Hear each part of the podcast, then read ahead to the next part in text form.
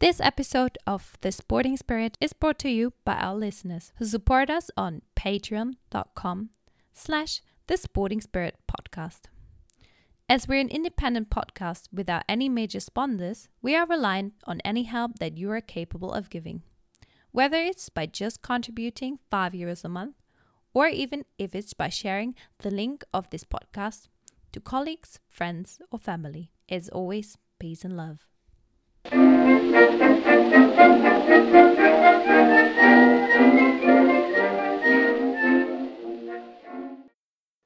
Welcome back to this week's episode of The Sporting Spirit. I am, as usual, back with my co host Carl, all the way from Sweden. And midnight recordings has become something of a regular occurrence now for myself. I quite like it, actually. It's quite quiet. And yeah. What about you, Carl? How, how's, uh, how's, how's everything going? Yeah, it's it's pretty good for me. And as you said, like these, uh, and for me in the afternoon, but you in the midnight recordings. Another change that you will probably like see later in the episode is that I'm actually like participating in the interview this episode. Wow, that's a that's a big comeback. Yeah, the big man big himself. Comeback. And let's let's talk about some of the big issues that have cropped up this week. And and Carl, what have you got for us? Well, so this week we're gonna do something that we both enjoy and do a lot, and that is to talk shit about FIFA.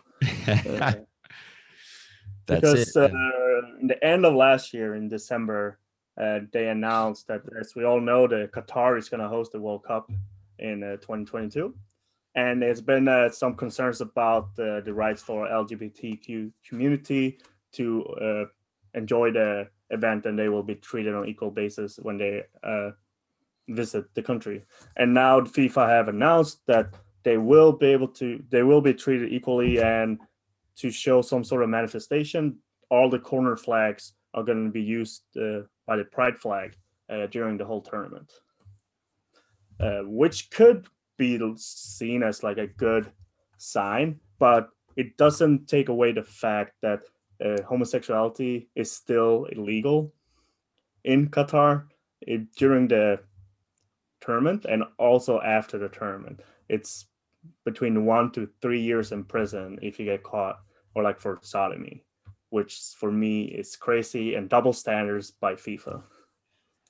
Yeah, without a I think it's yeah. I mean, we we we talk about sport washing, whether it's you know to do with the environment, um, whether it's to social issues, and here again, it's another thing that we've talked about often, right? Um, these acts of tokenism um, that you know is pretty much limited to a one-off tournament um, to kind of clean the slate or you know basically paint a country in a certain way. As you mentioned qatar is a very conservative islamic country and we, we, respect that. And i think it is seen as a, a really progressive step right? To have as you mentioned I think it was rainbow flags on the corner, you know, for the corner flags to, to welcome supporters of whatever sexuality into the stadiums and you know into the tournament. And that's all fine and well for whatever it is four to six weeks. We saw this at the 2018 um, world cup in russia as well. Um, and for me anyway it seemed like you know the longer the tournament went on and especially post tournament people don't talk about that much anymore because you know everyone has had a good time. Everyone remembers you know the big players the big events the big goals whatever it is. But you know the the issues that were in the beginning a big thing at the end it goes under the carpet. So i'm 100% sure this will be the case in qatar again and i don't think i'm the only one to think this way. For instance um, taking this quote out from a guy called chris Paouros, who is a member of the, the english football association's inclusion advisory board. Um, and he says quote it's great for us to be able to go and put our flags up in the stadium and that's a wonderful thing during a world cup you want it to be a festival of football. But ultimately, we do this work because we want to make sure that everybody can be free to be who they are. And if you're a Qatari and you're not able to, then it just feels like window dressing. Um, end yeah. quote. And thing is, you know, uh, obviously, you know, we're here talking about these progressive ideals in a very conservative country, but still, though, I think I think it just it just feels like the same old story. Yeah, I just think it's double standards by FIFA to say we support LGBTQ community, but at the same time they pick a host nation that where it's illegal, where they can't live free. It's kind of like just give an example is like oh we support uh, the black community or like we, we don't stand for racism but at the same time we will like give south africa when they had apartheid different events. For me that's the same thing. Yeah no for sure. I think we talked about this you know like um, a couple of weeks ago uh, with dr Jörg krieger right um, during our coverage of the modern olympic games and we talked about how countries boycotted games because they believed in certain you know their, their principles you know and they stood for something and therefore they couldn't attend games held in countries which they didn't um, agree with in terms of you know um, the views and the laws that promoted racism or discrimination. And it's the same here again. I think I don't. Know, I think uh, my personal view is that a lot of people actually they just don't seem too fussed about it. You know, it seems like it's just another topic. It's like okay, yeah, whatever. So what? You know, if if if you know this is the situation in Qatar, you know, as long as the games I'm going fine, you know, as long as um the next World Cup, whatever, you know. For some reason, I feel like people think that it's important to have this World Cup in Qatar to have it in a conservative society to show that okay, it, can be a different tournament in diff- different country and yet still a good one. But I don't really buy into that. I think yeah. you know if if you're gonna if you're gonna be an organization that champions certain principles and ideals, especially to with equality, then you've got to show for it in terms of the host countries. It, that's my personal view. You can't have it both ways. I think my personal opinion here is I'm just speaking for myself here. I, maybe some listeners out there are not agreeing with me, but I'm a strong believer in on exclusion instead of inclusion if you want to change. For example, with South Africa, it was definitely it wasn't all of it, but one part why it changed was the exclusion from different events. You could see also now with just the name changing of teams like the Washington Redskins when they changed their name. People have been on about it for so long time, but it wasn't until they got excluded from the market when they finally took actions. If Qatar get excluded from all these different events, like we're not inviting you until you change, then they will think because it's too much money, they will lose by not changing it. I feel like that's just my own personal opinion. Yeah, to an extent, I agree with what you're saying, and I think it's I know it just to be honest, you know, we expect these things from FIFA, from you know whatever it is, the IOC, from World Athletics. It's not like it's anything new. It's just that it just gives us more ammunition, right? um, every time they come up with you know these clever ideas of oh yeah you know let's put some corner flags and paint them you know rainbow and say hey you know we support you know I mean the LGBT plus community is going to be great you know everyone can go to Qatar. It's just it's just a bit phony and that's the thing which doesn't sit well with me. I think if you're gonna if you're gonna have um, a World Cup in Qatar then then just forget about it. Why why why even bother then you know? I don't I don't think it helps anything personally. Um, and I I don't think the LGBTQ plus community are happy with it either so but that's just my personal opinion. Yeah. But yeah, um, I think it's been a bit of a run, right? The intro so far. Um, so before we get into it too deep, um, let's let's move on to the main segment of this week's episode, which is of course the interview.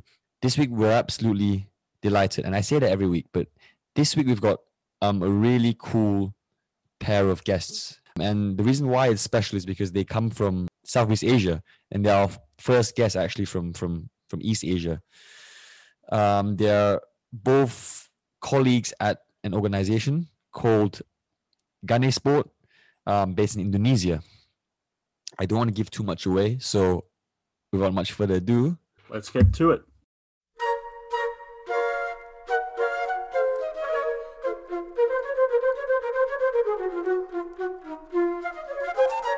And on this week's episode, we welcome on to our show Amal Ganesha, as well as Renata Putri of the Sport for Development NGO, Ganesport, based in Indonesia. Just for a bit of background knowledge, um, Amal is the board of directors chairman of Ganesport Foundation, and he's got a background in economics from um, the University of Indonesia. Following that, he obtained a master's degree in sport management at Coventry University in the UK. His professional experiences include working at Manchester City Football Academy, as well as the brand activation head at Bali United FC back home in Indonesia. Renata, on the other hand, is Ganesport's research associate and policy analyst. Her main research interests are primarily about the intersection of politics and the governance of sports. Uh, she holds a degree in health and PE from State University of Surabaya in East Java, as well as a master's degree in uh, international sport development and politics at the German Sports University in Cologne. Renata and Amal, uh, selamat sore. Welcome onto our show.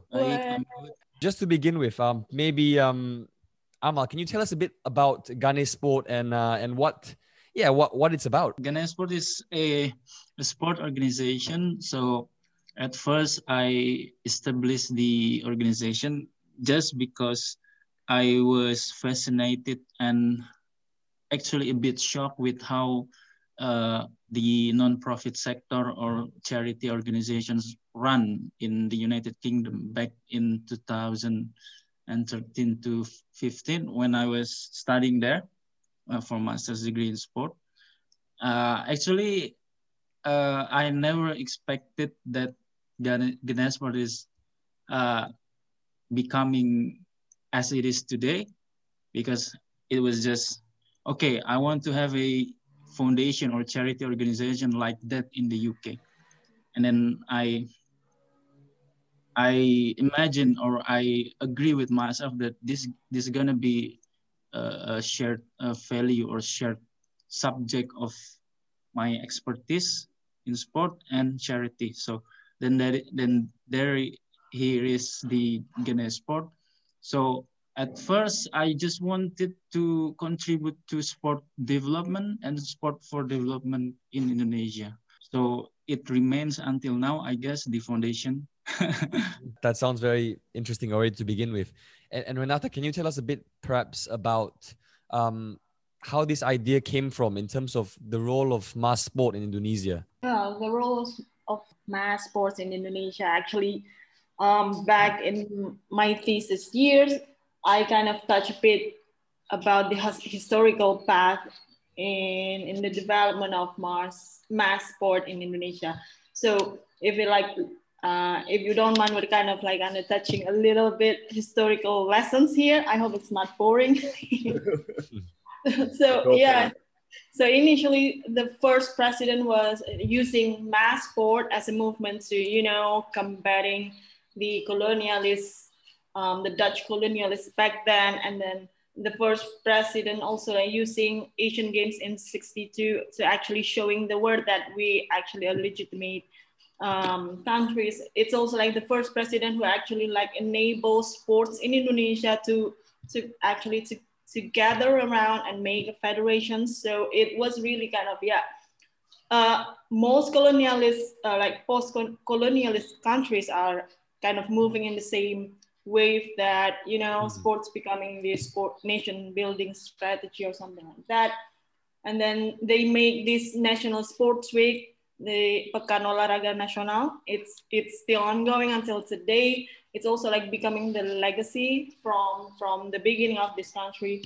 And then the second president also like kind of paved the way to to like industry industry in, in general in, in Indonesia because you know, well, yeah, he even touted as like the development father of the country. So yeah, he drove the country to like kind of in Western style economics. So he has a lot of uh, foreign investment back then, and then it's also like kind of um, he poured considerable amount of money to the community to build sports facilities. So actually the second president also like kind of making made it mandatory for the government institutions to have this Friday, like healthy Friday day or something healthy day on every Friday until today, where everyone was gathering. Um, and then like they, they're doing this physical exercise. Um, Amal, do you remember this Senam Kesegaran Jasmani? Yeah, yeah. So it, it was during, like during my school. Yeah, yeah, my school too. I don't know if you ever heard that. Um, Every Friday, I remember. Yeah, yeah. So um, it's actually uh, it began when the second president. So he paved the way. He made it mandatory because because you know the second president is like kind of authoritarian president. So yeah. you when say like let's let's do this for for um, community to do exercise together, something like that. So they made it mandatory every one or two years. They make uh, like kind of the same physical exercise, like ne, ne, ne. It's actually the same movement, but in different sequence. But they've been updating the beat to the music, something like that. And then it's also like uh, the historians also believe that the culture of Independence Day every uh, August 17 Mm-hmm. Uh, we have this kind of community, a small scale community competition like uh, every neighborhood or every village they make a small competition like football competition volleyball competitions and table tennis competition and badminton. So when you come to indonesia it's easy for you to actually spot a court which actually like multi-purpose court that you can play um, volleyball badminton because you know you just draw more lines in the courts and then you can easily spot spot table tennis in every like kind of neighborhood center, something like that. Um, it's also it's actually a bit ironical because Indonesia, as in the world in general, uh, football is kind of the most popular, of course, but it's it's a bit uh, difficult for us to actually spot football field. I remember Amal was was working with the Ministry of what is that, a planning body or something like that. He found out that Amal found out that it's only like few communities who like who has this football mm. field, football yeah. pitch or something like that. Yeah. So it's really hard.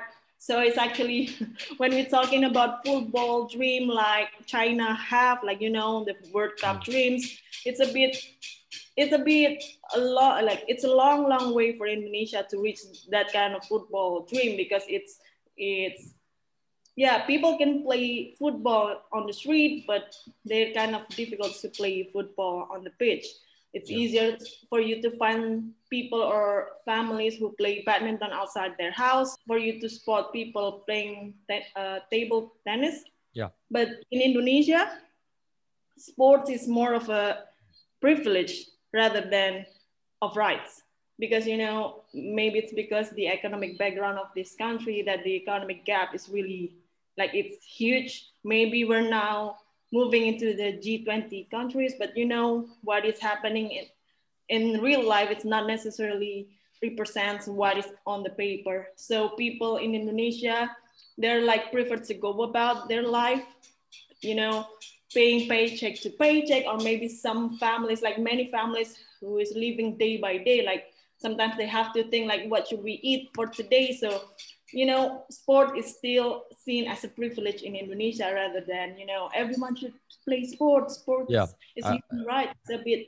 hard to actually discuss these sports as a human right in Indonesia, at least for now. Yeah, I think there's so many interesting points you made there. And um, yeah, the last one, especially the fact that, you know, um, sport comes very low in the list of important things to do yeah. for the Indonesian people. In a lot of Southeast Asian countries, perhaps apart from Singapore, it's, it's similar as well. So um, I think the work that you guys yeah. do is even more important then in terms of promoting mass sport participation. I think Carl's got a got a question on that. Yeah, I just have a follow up question there because you talked about sports is more as a privilege, but what's the role of sports by the people? Like, is it still popular to watch sports? Like, it's still sports like a big part of life as well, even though they're not playing sports, they, they still think sports is important in life. Yeah, yeah. Mm. Maybe I'm also. So, um, I agree with Renata that sports here is still privilege, not rights. Uh, regarding Carl question about how do we play sport, whether it is popular or not. Uh, unfortunately, in my view, uh, sport is has not become a culture here. Based on my observation, that I don't know. I, I, I think that our sport participation rate is low compared to other countries in the region. Uh, I, I I still feel that people do not see sport as a lifestyle. Uh, it is the different view if compared to maybe people in developed countries where they spend a lot in sports. They go to the gym, etc. They they see sport as a part of their health, mm. but not in Indonesia. We are far from that. I I we the the, the especially the government, the policymakers in sport here, sees sport as a medal success. So we very highly, you know, too much on uh, elite sport. Yeah. Everyone here, yeah, that is that is what actually Ganesport stands for. We we want to push uh, the policymakers, the government, and the people uh, to be aware of uh, grassroots sports more because sport can actually give lots of benefits in social dimension like spirituality, like well-being, productivity. Even I, I read uh, some studies that there is a strong correlation between physical activity and economic growth, and that was that is something that we want to push. So yeah, basically, people here uh, see sport as medal success, and when you ask me about maybe how they participate in sport, it's quite good in some sports like football, badminton. But you know, when the government established the Minister of Sport and they don't see uh, the needs of the its citizens to play football, for example, they, they don't spend uh, uh, money, public money for, for public sport facilities. Instead, they spend heavily, very heavily on on medal, on on uh, elite sports. So I see that gap is the problem in Indonesia. So we Indonesians do not do not feel that right, particularly participate to play sports in general. Interesting point again, and I think um, it links perfectly into what I want to ask next, which is you know Ganesport role in this in this matter, right? Because Renata talked about previously about the history of mass sports, um, starting from um, the second president Suharto's reign, you know, and there is a history of mass participation of doing certain things in physical education. But then at, the same time amal you know talk brings us to today where the focus is still very much on elite sport on on getting medals on achieving um you know elite success. What are some of Ganesport's main objectives then in terms of um, the role it plays in the promotion of grassroots sport for development um, mass sport in indonesia? Uh, we want to make the people aware that there is some certain important dimensions of sports that they maybe not just being educated or taught or informed. So i know this thing even after i, I, I go to if if i not went to school for master sport management maybe i, I also have the same has the same perspective with them. Mm. so it need to be it needs to be educated and and uh, thought. So that that's why from the first time uh, we established this Ganesport, our positioning, especially the foundation, we want to promote grassroots sport because this is what is lacking in my field. So maybe in terms of Renata said about uh, President Suharto, encourage people every Friday to do uh, gymnastic exercise, something like that. Maybe it's it's it's a kind of uh, the form of how government uh, push the people to to do sports. But compared to what um, what is practiced in in in developed countries at least in the UK is far far away from what uh, Suharto has done. Especially maybe for example we don't have any uh, ed- adequate or proper public sport facilities that can attract people. Yeah. Because if the public sport facilities is not good enough, it's not proper enough, then people are lazy to come to there. So, yeah, something that some a, a thing that that simple like that is is not really a concern or is not really prioritized by by our government. Mm. Oh, yeah. So if I may add, actually, so one of the researchers that stated this this um, like mass sports or community sports policy that Suharto enables back then is actually like some kind of um, the embodiment of what is that called? Like, you know, he he runs an authoritarian regime. So mm-hmm. he wants to the, to make the regime seems good. So he made this all this, yeah, we're good government, actually showing that mm-hmm. we're, we're good. We're, we're having this authoritarian regime, but you know, we still like gonna push people to do sports, something like that. But it's not necessarily um, making everyone doing sports because you know it's there. This economic gap has been like from the beginning until today.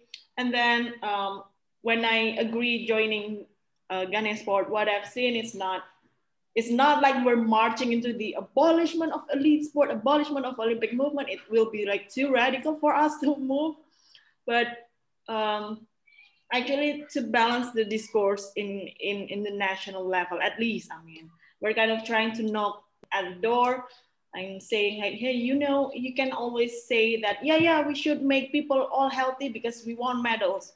Yeah, yeah, you ha- we have to have a good physical education curriculum because we want you we want to have medals because back like earlier this year I, I like I, I had a privilege to attend to one of the public consultation that they they already made this grand design like of national sports. And then there i made some professors that i really admire like i really admired them because they're really committed to actually move forward with this sports education.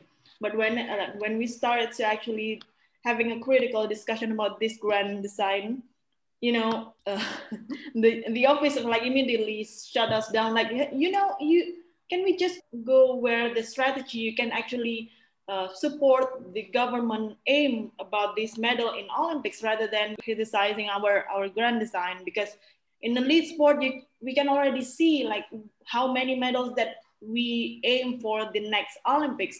Can you just like uh, give us strategy how sports education, how physical education contributing to giving medals again medals. So I don't know in sports science, I'm, I'm not really sports science person, but I know that there is this pyramid, you know, like uh, mass sports and then elite sport at, at the top.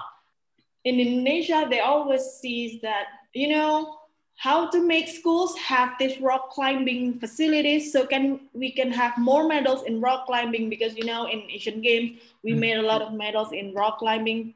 Or maybe how can we push most more schools to have swimming pools so we can have more medals for swimming pools so they're not really uh, focusing on how to build really good curriculum so that physical education not like kind of become the second tier subjects. You know, I think in in the United Kingdom there's also a case that uh, physical education class is being shrink into like kind of 12% or something like that. So it's happening everywhere.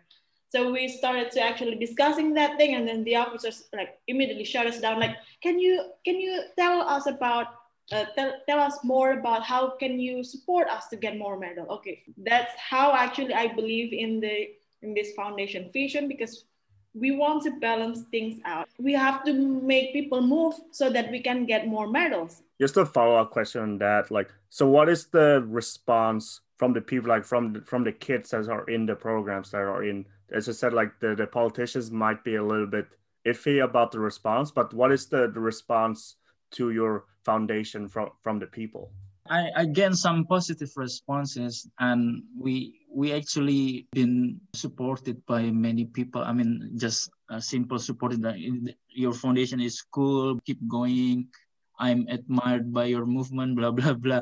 So yeah something those those uh, those voices uh, we receive pretty well but i'm still seeing that people really need to be educated about this uh, particular subject, uh, mass mass sport participation or grassroots or community sports, uh, actually is is seeing the sport as your uh, rights, you know, as as your uh, something that need to be attached to to the society.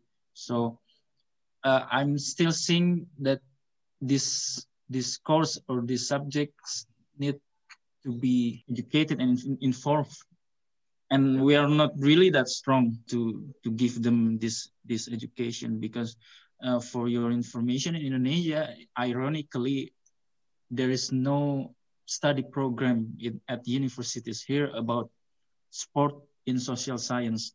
So sports education here mainly about sport science.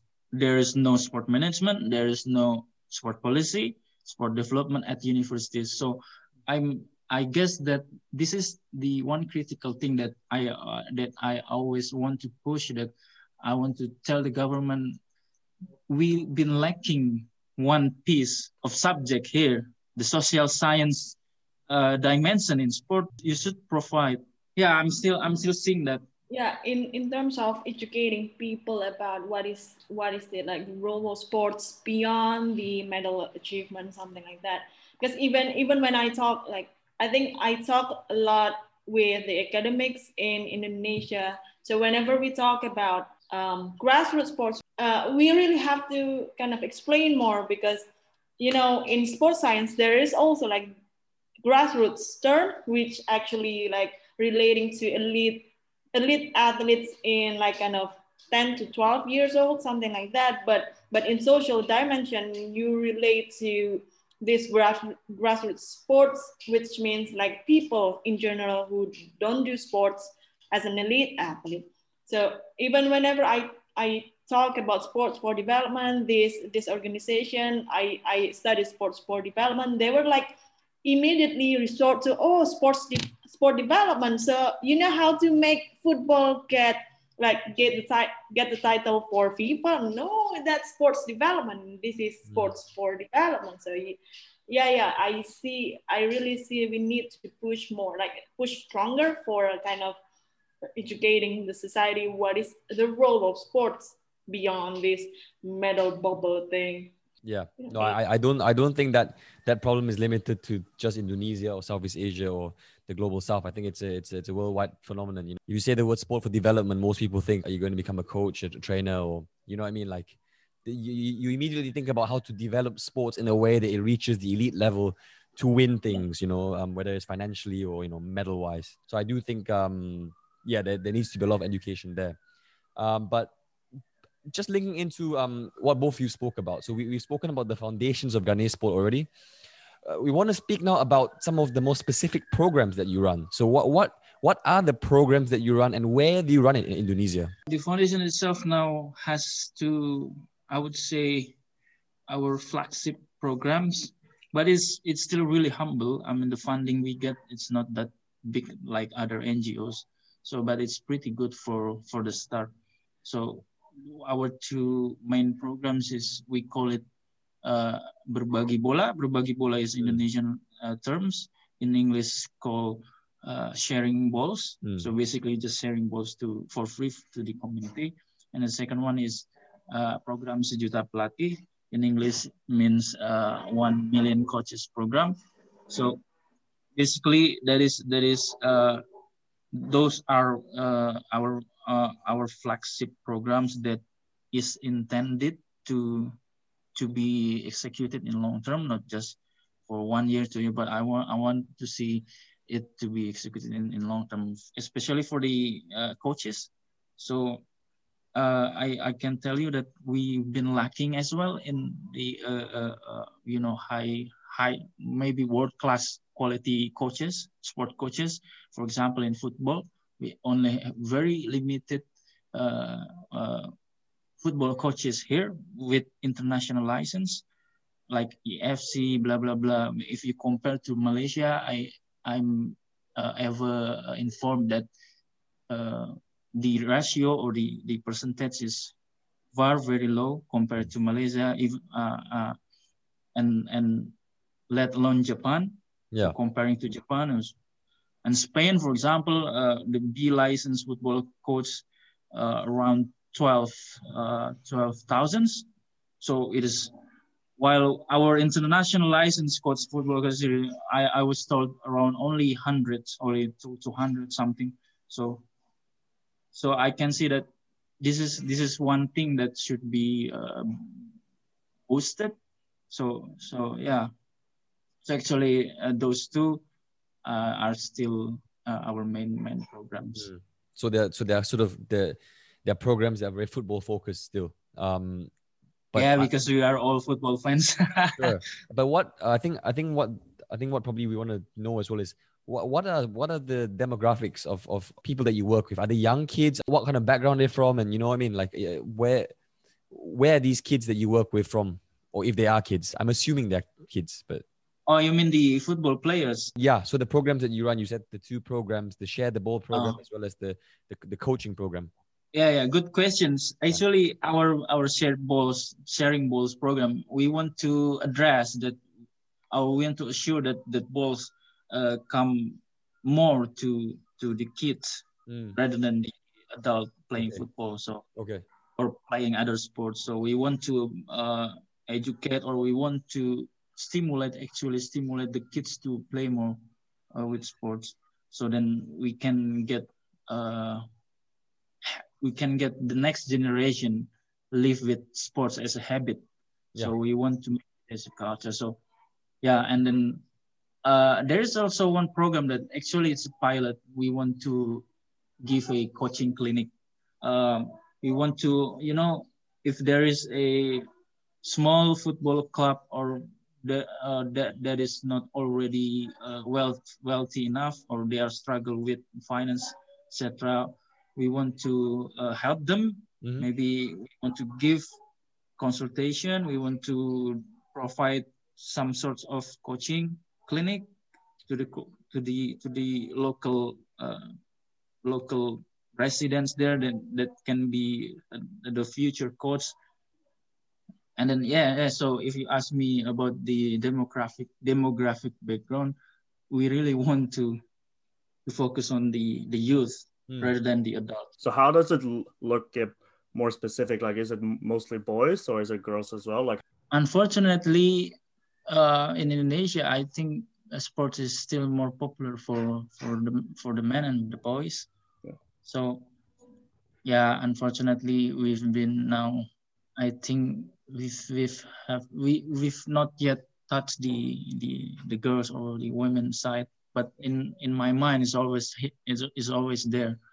So i don't know when but but yeah still seeing i think it's really interesting to to hear about the programs that you run. And uh, i guess during this time as you said before you, you have some funding problems. Um i think especially during pandemic as well for everyone in sport for development is difficult no to to implement a new program or to continue an old program how how has that been so far for programs that you guys run? Particularly the the one that i told you about coaches 1 million coaches program that one must be halted uh, or suspended because you know when when i'm thinking about it uh, okay i want to execute this. So and then i realized that it will gather a lot of people. And i'm i'm quite uh, unsure about that because we are in the pandemic and then I, I judge myself as if I if I execute this program, maybe I'm not responsible. Uh, where, whereas uh, in the past I always talk about social responsibility, and then you know it will hit me. So coaches program particular is now is is halted because I'm afraid to gather people, and then for the sharing balls actually it's the same. We are afraid to make people gather so it's difficult for us for the foundation side.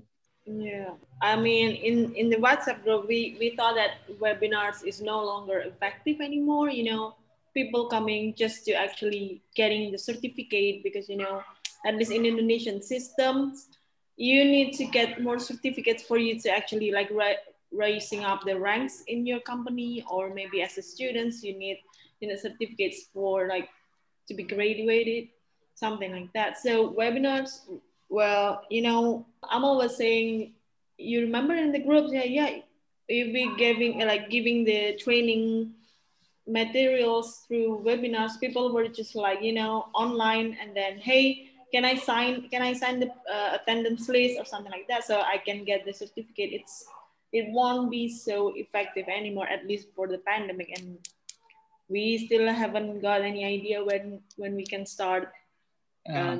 I don't believe that coaching certifications or coaching online courses uh, yeah. courses will will be effective effectively delivered online. So I think it needs to gather people uh, by person or offline. Even even the programs, you know, currently in Indonesia, there's also like a program from GIZ. It's like the last year of their programs. I mean, I guess it, it's the third year or so they've been also managing sports for development trainings for the teachers through webinars but you know webinars are webinars. Sometimes we talk more than people listen to us. So yeah i don't think it's also like delivering good impact let alone uh, training coaches with extra extra value about sport for development. Also not only about um, the critical skills, I mean, the hard skills, uh, coaching hard skills, but we also like trying to uh, putting values about what is sports for development. Can, can we talk about sports beyond just the medal or title, something like that? It's going to be challenging for, for the, um, the foundation arm of this institution. I think, yeah, that's, that's a really good point again. And it links into my next question. Um, as, as you spoke about some of the, maybe the, the, the research aspects of, of what you guys do and moving into different directions. You guys presented a study in 2019 um, at the Play the Game conference. I believe in, in, in Colorado Springs or in the US. And for our listeners out there, if, I'm, I'm sure a lot of you will be scratching your heads over what the play, play the game is. It's, it's an international conference um, initiative that aims to strengthen the ethical foundation of sport. At this conference, Ganesports said that integrity should be the number one criterion for, for leadership in, uh, in, in soccer or football. What do you mean by this? I was the lead researcher of, of, of that project. So after I spread the quest, questionnaires, qualitative questionnaires to the experts uh, or the to the sources of, of the, the research, so they, in absolute numbers, uh, perceive that a good leader in a sport organization, uh, let's say like uh, football associations, should have integrity as the main trait or the main attribute of, of, of a good leader. So, so yeah, um, it is basically from from from the experts. Uh, the experts consisted of uh, 23 experts. We consider it experts. Mostly are uh, academics in in the in the university at the university in Europe, either sport management or sport governance subjects. Uh, they say that integrity is the main uh, attribute for good sport leader it actually uh, correlates with what happened, what just happened in Indonesia in 2018 and 19 with the first, for the first time, the police named 15 suspects in football for match fixing. So 15 is, is, is quite a good numbers. It links very directly to that case. And then so, yeah, in, in that case, uh, I will give you the, the information that if I'm not wrong, around two or three uh, leaders at the Indonesian Football Association were involved. They were named suspects for, for the match fixing case. So it is very, very uh, coherent or correlated. My research with that. Uh, I don't, but but I, I I didn't want to focus focus on those things. Actually, I I really wanted to uh, give a solution for the next. Okay, next you you have to find this leader. So in the past, okay, past is, is the past. So I want to provide the next step for Indonesian football actually. Okay, you, you have to find these leaders with these certain traits. And number one is integrity. And integrity is not is is not uh, voiced by me. It, it was voiced by the experts. So yeah, it, it really correlates with what with, with what happened in Indonesia actually. If you if you are not uh, well informed about that about match fixing. Back when uh, when we did the research it's also like kind of a momentum for us because it was like kind of uh, in between there there was about a new congress in the football federation. So they're about to elect new leadership and then and then we we got this research so we really like we get a great momentum to actually publish the research about that. So like not long after we we presented to the mass media, like after two or three months after that, they have this whole Congress thing with like they elected new new what is that? Oh, new chairman, something like that. So we actually really um, kind of in a good time back in early 2003. I think we, we can't only talk about or speak about Indonesia. If we speak about, you know, integrity in football, we talk about match fixing, corruption, all these things. We have to talk about, as you said, um, the confederation, which is the AFC, right? The Asian Football Confederation. And of course, in every football confederation, there has always been threats to its integrity, um, especially the integrity of its leadership. Um, we know that particularly where we are from in Southeast Asia, um, gambling is a huge thing. You know, betting on football is a huge thing what are some of the other challenges apart from, as you mentioned, match fixing and corruption? For instance, I'm, I'm thinking maybe about things like doping. So it wasn't really the case back in, in Indonesia. So mostly in Indonesia, it's a it's all about corruption. So it's like kind of huge thing, like kind of a thing in Indonesia. Like every faces in our mm. society is like about corruption. So most cases about integrity issue in Indonesia is related to the governance area. So the doping cases, it's not really, I mean, like not a strong case here mm. for, for football, mm. at least. At least it's not really happening in the media. So we're not really touching the doping things. in, in, in national level. Yeah, for me, I'm I'm also concerning more on corruption. Actually, doping is is part of sport corruption for me, but maybe the corruption such as match fixing, you bribe the referee, you bribe the official, something like that. But I I I think uh, we fix the behaviors of the leaders first, and then doping comes second because dop- doping can happen because of the leadership, mm. Uh, the, of the bad leadership. So, yeah, I think apart from match fixing and corruption, I, I, I cannot see other other threats for integrity in football in Indonesia. At least, uh, in my view, the corruption and the match fixing itself could be the major ones. There is quite I don't know. Uh, it's quite a blur because not people really talk about it in in in the public territory in the media before. That's why i said in 2018 and 19 that was the first time this case revealed to to general public. And then if you if if you see the the aftermath of that case i cannot see a solid uh, measures or a solid evaluation or a solid uh, action plan or, or, or what do you call response. I mean, if you see in the South Korea, for example, in 2011, they had a, a big scandal itself with the football corruption. Actually, the same thing. And then the Minister of Sport, the Minister of Sport of South Korea established uh, something like uh, integrity under the ministry to investigate. Uh, so they are actively solve that solution. But in Indonesia, after that case, I, I, I cannot see the same action or maybe just like in the Australia, the, in the state of Victoria, the police had police has a sport integrity intelligence unit. Uh, I mean, a unit especially tasked to find allegation of corruption in sport match fixing. We have not done that. Yeah, Renata, mm. I, I, I cannot see that we have done those those those measures. Yeah so i think when when they actually like incarcerated like when those people are going to jail then that's it. I mean the new that's it yeah, yeah. that's it. The new governance no evaluation, no yeah. no no no follow up. There's no like systemic no follow up. Kind of, yeah, systemic kind of um as you yeah. said before response. You know to think about the structures and it's it's more like targeted on individuals, right? It's like oh, it's your it's their fault. Yeah. They are the ones that are corrupt. It's not the system that's corrupt. It's a lot easier, I guess. To it makes sense if if you're a sport organization um to put the blame on individuals than your structures.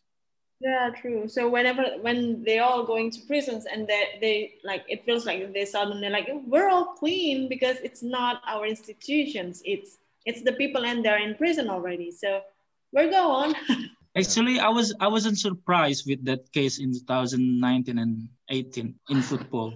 Uh, I wasn't surprised because since my undergraduate, uh, which means in 2006 until 2011, those news about match fixing in football has had, had been circulated among football fans. So in the grass at the grassroots level, we we we we talk about it, but no one really sure that this is this is true or not until 2009, and oh, that is true. Whoa! so yeah, it's been circulated before for many many years, and and I and I I even also heard uh, it it also impacts or it, it's also practiced in in other other sports other than football. So i'm not i'm not new about that but that is that was the first time uh, the the case this the, the corruption case in football met to the general public. Yeah. So it's actually the governance issues or maybe the integrity especially the corruption it's actually reflected a lot to our research now we played the game the national sports uh, governance observer. And I really hope the report is will be published very soon. I really hope. so it reflects a lot in there. I mean, you can see like when I when I did the research, I tried not to feel like I want to prove this federation is rigged.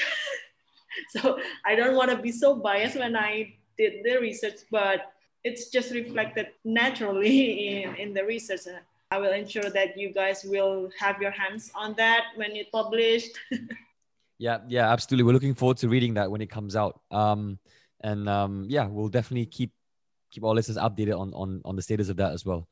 Um, but for the moment, I think we've got probably a last big question. And I think Carl has got it for you. In 2032, you're actually having an official bid for the Summer Olympics. And our question is like, is this feasible for Indonesia to do? Is it necessary for the country? And what's the public consensus to host the, the Summer Olympics in uh, 2032?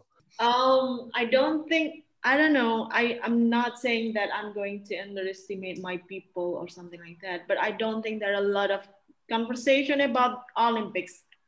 Uh, after the 2018 Asian Games, people are really like of uh, still caught in the euphoria because you know the opening ceremony was really luxurious, it was really fancy. I don't think people were like kind of objecting. I don't know. I I'm afraid to say that people are ignorant about the fact that Olympics is not always good. Yeah, it seems great because it looks like a party. It looks like really huge. It looks like every every single country will come to your uh, your place, but uh, there's not much um, discussion about um, what they don't talk about when they talk about Olympics. I mean, so here in the media, the NOC people and government people, they will always like they're still saying yeah, yeah, it will boost our economy, but actually there's still like there's no strong evidence about the economics and Olympics. There's no evidence that when you win a medal and then your country will be uh, a sporting nation, that your country will be healthy because you know you see that United States they won a lot of medal they have a lot of fundings but still obesity mm. still they have problems with health something like that but it's still about actually uh, the government and the sports people at least in the elite level they're still talking about yeah yeah we should host the games because it will bring a lot of good for us. It will boost our economy something like that. But so that's why through Ganesport and some of some of our movement we started to actually like discussing about this thing. Uh, the future of yeah i told you about this uh, public um, public opinion uh, public discussion about the grand design so the ones who made all this grand design uh, in indonesia we actually distinguished sports into three which is elite sports sports education and recreation sports. But the ones who made the whole grand design for for for sports education and recreation sports is the elite sports people. So you you see that there is like a team of nine people they're all they're all people who work for the medal table they were work for the elite elite sport that's why when they make this kind of sports education plan they were really linked like directly to the Olympics. How can you how can the school support hmm. athletes? How can schools find athletes for our 2032? So I really hope through this podcast people will hear more that actually we need to talk about Olympics. There's no public consensus, you know, in Hamburg back in 2006, maybe, yeah there's a, uh, there was this referendum and referendum is not something that we used to do in Indonesia. Mm. And then a rumor has it, I mean, I still can only say it's a rumor because, you know, I, I only got the information from, from some people in the ministry. They will actually point, um, decide Jakarta as the host. But when you talk about Olympics, you talk about you're developing the city, you're developing the country when you put the games in Jakarta, it will make no sense. I mean, you won't develop anything because it's already developed. Mm. The city is already rich. I mean, and the city is already like full of people.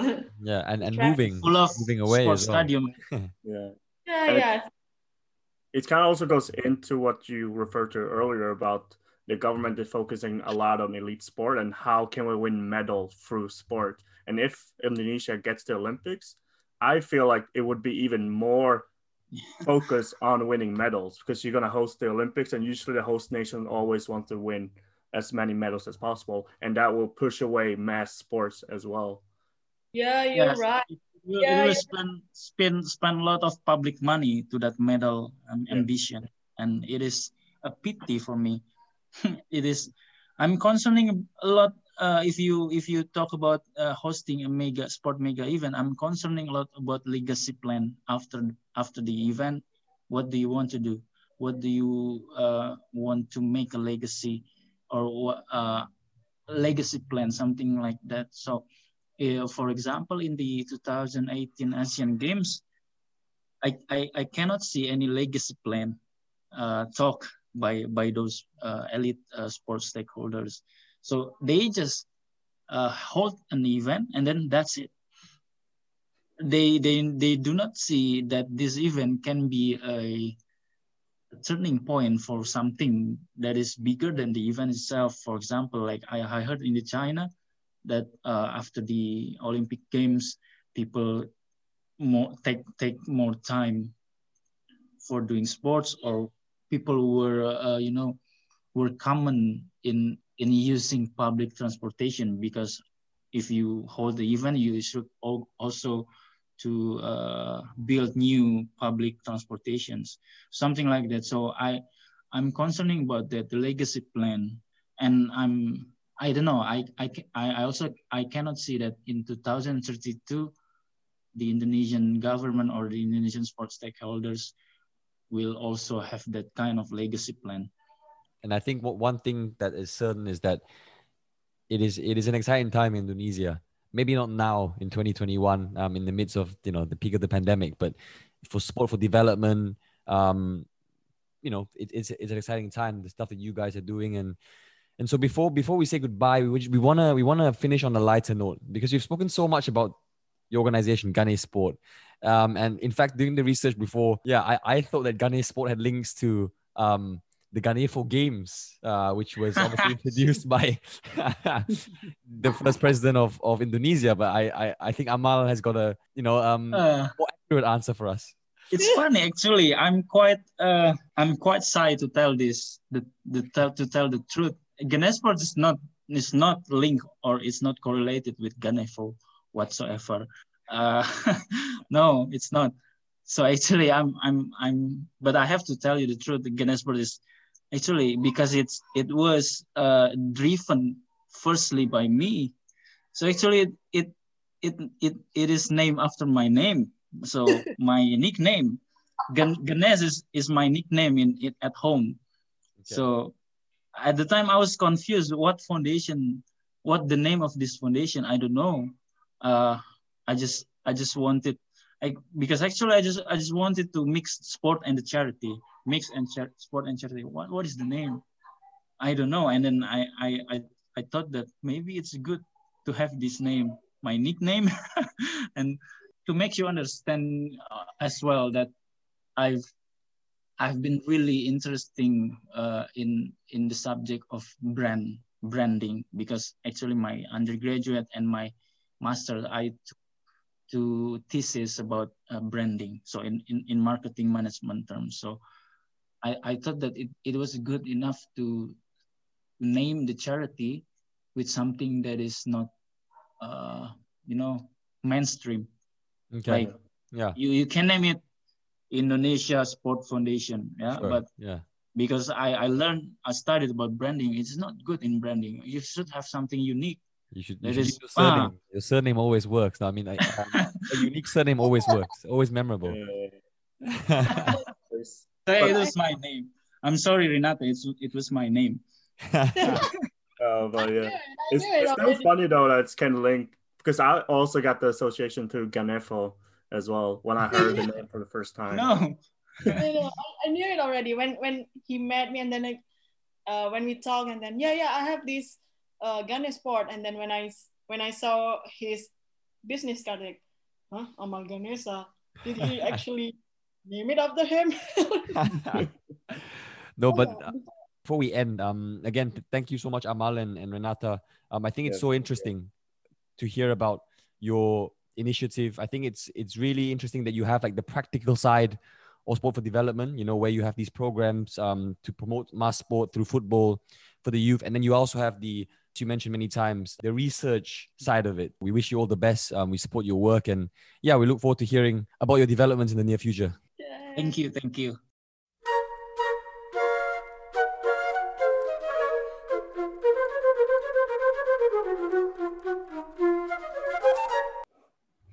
So there you have it, the wonderful Amal and Renata from Ganesport, um, a sport for development and sport policy think tank based in Indonesia.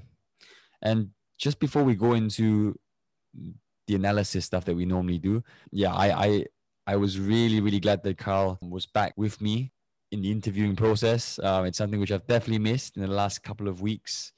So yeah, Carl, how how, how did you find that? No, it was fun to finally be back and participating in interviews and contributing more to this podcast. So it felt a little rusty in the beginning, a little bit weird, but uh, like after a while, like back into it and warming up clothes. So yeah, it felt good though. So it was a lot of fun. We brought up a lot of different points, but what was your main takeaway from this, John? It's one of our longer episodes for sure. So there's so many things to pick apart. But the one thing I want to say is that just the term sport for development is already complex in, in, in the global north and you know in, in most countries that have a very solid base of sport but in, the, in indonesia it seems almost not to exist right? And we, we've learned that from from amal and from renata that sport for development is pretty much the last thing on people's minds when they think about sport because it's still very much focused on the elite part of sport. And so for me personally i think the takeaway was that yeah there needs to be obviously more work done in the region to establish some sort of foundation first of all to be able to build on you know before we, can you know programs for development um you know um, academic work can be produced. And Ganesport are that foundational step i think. Um, they play a huge role a significant role in the region. And yeah i think i think that was just it was really inspirational i think to to to hear about how they're starting that process. Yeah. Yeah i agree with you. Like i feel like they do great work. But one question that popped up into my head when I re-listened to uh, the uh, recording and something I wished I would have should have asked them when we had them on is about this view because they talk about so much about the government is focusing so much on elite sport and about winning medals and to bring glory to the country and to on the world stage. And my question is then like, so is the people as well that, as I said, have like less resources and live in poverty, do they see sport as a ticket out of poverty? Is that their only way out of this? And what is sport for development programs giving them this? No, it's elite sport that actually giving them the way and the ticket out of poverty and giving them more uh, better life, if you say so. Totally, I think that's such a good point. The social mobility aspect, right? I think um, you know, we often think about sport for development programs and and the good that they can do, but often we forget that in many parts of the world, sport is still seen as a means of income for people. Yeah. The term sport migrant, for example, uh, you know, are literally young athletes, individuals that move abroad to sign for academies, for sport clubs in order to make a living, often in order to send money back home or make a life for themselves in that country, right?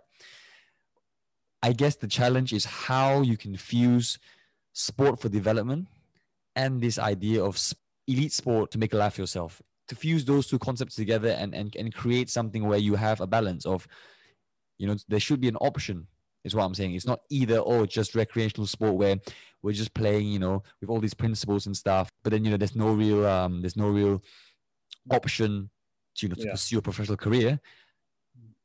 But no on, on on the other hand also they shouldn't just be professional sport you know where you know you're training crazy hours a day in hopes of making this dream you have but not thinking about all the other the other stuff that we talked about, you know, the, the grassroots community level stuff. So yeah. Yeah, and that's where like Ganesport is coming into because yeah. as we said, and they mentioned as well, like uh, at the moment, sport is seen as a privilege in Indonesia, which for me is n- not acceptable because I feel like it's a human right to like do sports and be active because in it is good for you some way to like have physical activity in your life, and uh, as they said as well, is too much focus on the elite sport. So you neglect a lot of people. Like everybody should get a chance to participate in sport and maybe get that chance. So as you said, it's a mixture of elite sport, but also the more mass sport participation. Yeah, without a doubt. I think um, what you said there was it's crazy to think that in some areas of the globe, sport is seen as you know uh, a choice. You know? um, it's not even thought about more than five seconds. You know, it's it's it's whether or not you know you've got the energy to go, you know, to the gym, you know, to go to the pool for a swim, to go out and play with your friends, right? Whereas in other parts of the world, it's literally a privilege, right? You have to drive for hours. You might have to walk for hours. You might have to wait in line for a long time just yeah. to get exercise.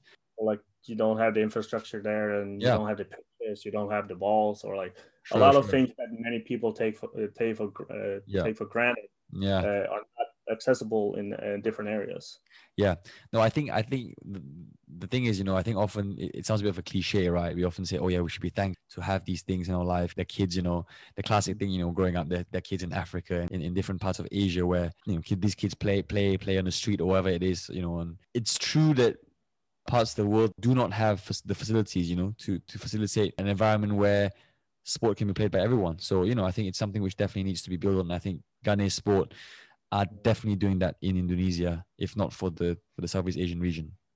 Because yeah, I feel like it's a good because they work with uh, giving out footballs to give out the like the infrastructure, but also like a long term thing as well with working with the coaches and education because those are the ones that are going to teach the kids about yeah. the sport and what the value of the sport as well. Yeah. And as and I also back this up with research because they even have a research department uh, to like look up for uh, facts and data and methods and uh, theories to just back up uh, what they're doing. Such a small NGO foundation uh, with limited funding, the fact that they're able to have both the practical side and the research side just shows you know the work ethic the dedication they have to the cause. And the fact that they've also collaborated you know with um, play the game um, with the with the reports or the report rather that they're about to come up uh, about to publish i think in a few months was to show that you know the the work they do is, is significant and is taken seriously by international organizations. And is something which i think can be a template for the rest of the global south, even the global north as well, but certainly in the Southeast Asian region. Yeah, I don't think I have anything else to add on. I think that's a pretty nice wrap up. Yeah, I think that's that's pretty much it for the week. And just once more, because you know we, we don't often get people from the global south, you know, and, and from Southeast Asia, which is where I'm from, right? Um, come on our show. So it was an absolute privilege to speak to both Renata and Amal, and uh, we hope to get a lot more diversity in our guests. And we look forward to sharing with you more stories from people um, from all around the world. Peace and love. Peace and love.